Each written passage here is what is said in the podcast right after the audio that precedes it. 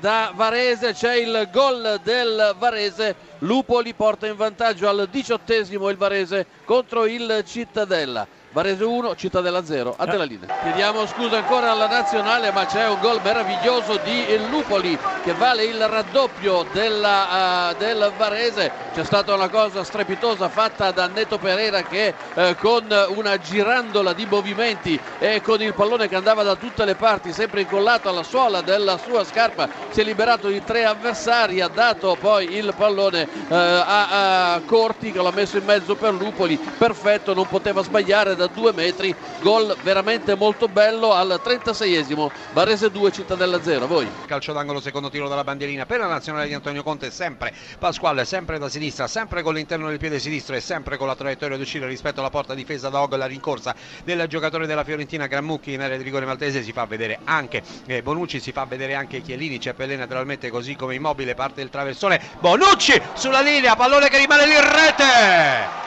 Ha segnato proprio, se non andiamo errati, Graziano Pellè, così è infatti esordio in Nazionale A con gol per Graziano Pellè che al 23esimo sblocca il parziale 1-0 per l'Italia, siamo avanti noi a Malta, ha segnato Graziano Pellè. E a Varese c'è il gol che accorcia le distanze e si tratta, allora l'autore dovrebbe essere Rivas, ma ve lo confermiamo fra poco. Il dato di fatto è comunque che il Varese ha subito il gol, che il Cittadella ha segnato il gol che dimezza lo svantaggio, siamo al 14esimo e 30 secondi, il Varese sta vincendo per 2-1, bellissimo il pareggio del Varese con il pallone messo in rete per la seconda volta da Gerardi, curioso, i due centravanti del Varese e del Cittadella, autori di doppiette, dunque Varese e Cittadella 2-2 quando siamo arrivati al 29esimo della ripresa, voi. Può finire così, esce vincente dal terreno di gioco la squadra di Antonio Conte per 1-0, la rete di Pellè al 23esimo del primo tempo non ha certo convinto, però la formazione italiana chiamata a prestazioni sicuramente più importanti, più apprezzabili dal punto di vista del gioco. Davvero problemi per la nostra squadra, soprattutto dopo il gol realizzato da Pellè, secondo tempo a mio avviso inguardabile, tranne in qualche circostanza i giocatori della nazionale italiana sono stati pericolosi solo nell'ultimo minuto con Giovinco che ha colpito il palo, poco per la verità, addirittura qualche problema nel pacchetto arretrato, stavamo per concedere per distrazioni cose addirittura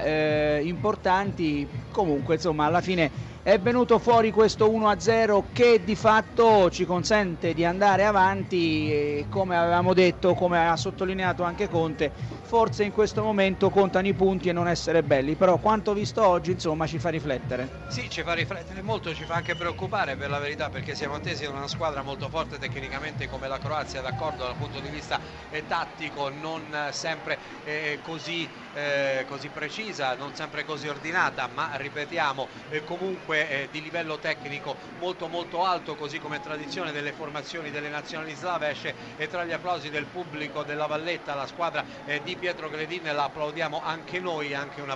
bacio con Maro Vladovic che è stato appunto assieme nello staff di Pietro Gredin e di Giovanni Trapattoni quando i due si occupavano appunto della guida tecnica della nostra nazionale all'inizio degli anni 2000. Insomma è stata una brutta partita che gli azzurri hanno vinto grazie alla rete di Graziano Pellè, che ha quindi bagnato il suo esordio nazionale con un gol importante, quello che ha deciso la partita al 23esimo del primo tempo, dopo una traversa dello stesso Pellè, dopo un palo di Bonucci, dopo aver rischiato prima ancora però di subire il gol del vantaggio dopo il tiro di Failla, eravamo ancora sullo 0-0, è arrivata l'espulsione di Mifsud per un brutto fallo ai danni di Florenzi. Da quel momento in poi la squadra italiana si è praticamente spenta, non ha costruito azioni particolarmente importanti da rete, ha concesso una difesa strenua ma efficace alla nazionale maltese. Nel secondo tempo è arrivata una palla gol per Immobile malamente sprecata dal centravanti del Borussia Dortmund, è arrivata l'espulsione di Bonucci, rosso diretto anche qui per fallo da ultimo uomo su Schembri dopo l'improvvido tocco di testa di Chiellini, e quindi la sofferenza, se così si può chiamare,